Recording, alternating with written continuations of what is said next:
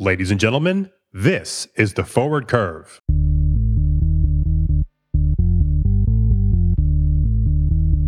Hello and welcome to the Forward Curve, the weekly podcast covering the commodity markets and the global economy. Brought to you by Gold Street Advisors, the independent research and advisory firm. Today, we'll look into the recent bumps experienced on the road to global economic recovery. I'm Christian Clavadetcher, and joining me is our chief analyst, Robin Barr. Hey, Robin, as always, it's great to see you. Thanks, Christian. Equity and commodity markets have been strongly underpinned by rebounding global economic growth, notably as economies reopen after the worst of the pandemic. But this pent up demand is being met with supply lags, shipping, and logistical delays. Last week's podcast highlighted the explosive recovery in metal prices from the lows of March 2020. If global growth is slowing, due to the aforementioned factors, this would be bearish for commodities and especially metals. Right. So, what evidence is there to suggest that global growth is slowing?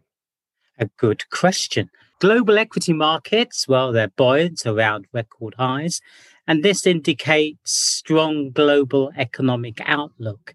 However, the bond market, which is often a magnet in times of stress, is far more pessimistic about the global economic outlook, signaling a newly grim outlook for the global economy.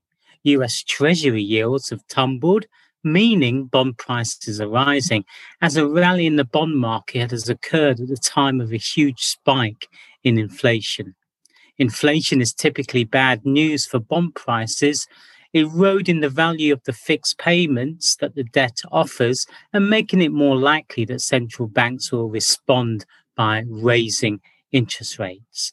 US Treasury prices have made big gains, pushing the 10 year yield to its lowest in more than three months this week to 1.25%, down from 1.75% at the end of March.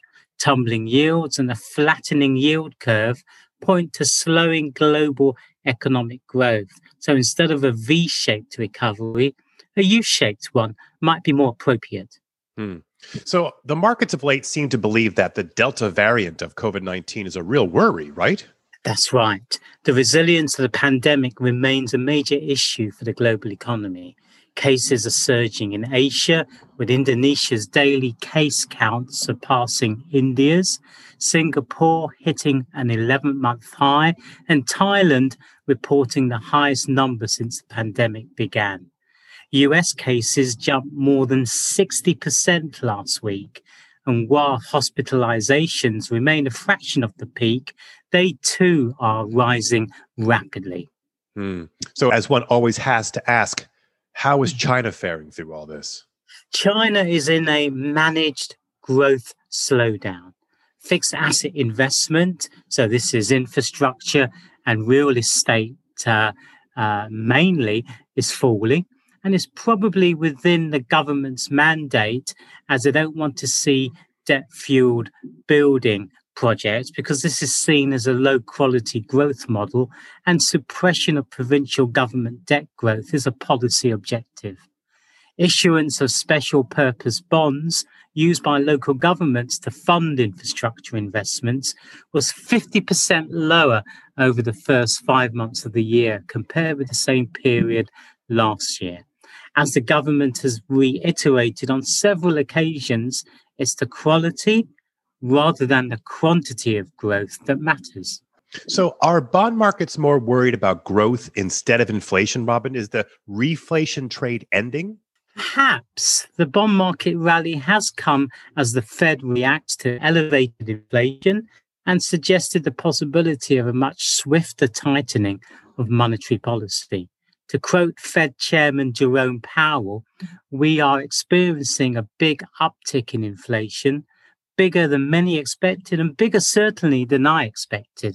And we are trying to understand whether it is something that will pass through fairly quickly or whether, if in fact we need to act. One way or the other, we are not going to be going into a period of high inflation for a long period of time because, of course, we have tools to address that but we don't want to use them in a way that is unnecessary and interrupts the rebound in the economy. Unquote. Hmm. Interesting. Right. So, what does all this mean for commodity prices, Robin? I think it suggests that, as we discussed previously, prices have likely hit their highs for the year. While skyrocketing commodity prices can certainly play a major role in an inflationary environment, leading to a slowdown in growth that leads to a significant correction in prices, the Fed is clearly interested in treading the fine line, not wanting to take actions that lead to dramatically cooling an economy that is still recovering from the trauma of the pandemic, yet making sure that runaway inflation doesn't blow the recovering economy up. And I think you've probably heard the words a Goldilocks economy. That is to say, not too hot, not too cold. For the time being, even with signs of potential slowdown of sorts on the horizon, demand for commodities so far shows no signs of falling off a cliff. It's important to remember that every economic recovery we've experienced in the West over the last 50 years has been anything but a smooth ride. There have always been fits and starts, lurches forwards and back, all against a background of pitched philosophical battles amongst politicians and policymakers about whether to starve the beast by throttling government spending or drowning it with borrowed cash. Whilst it would seem somewhat disingenuous to shriek about inflation whilst comparing today's prices to those of a year ago, when the world was on lockdown and prices for goods and services severely depressed, there is clearly enough inflation happening outside of the new and used car markets to give investors pause. Time will tell if we're simply working our way through one of those backward lurches on the road to recovery, or perhaps taking a wrong turn.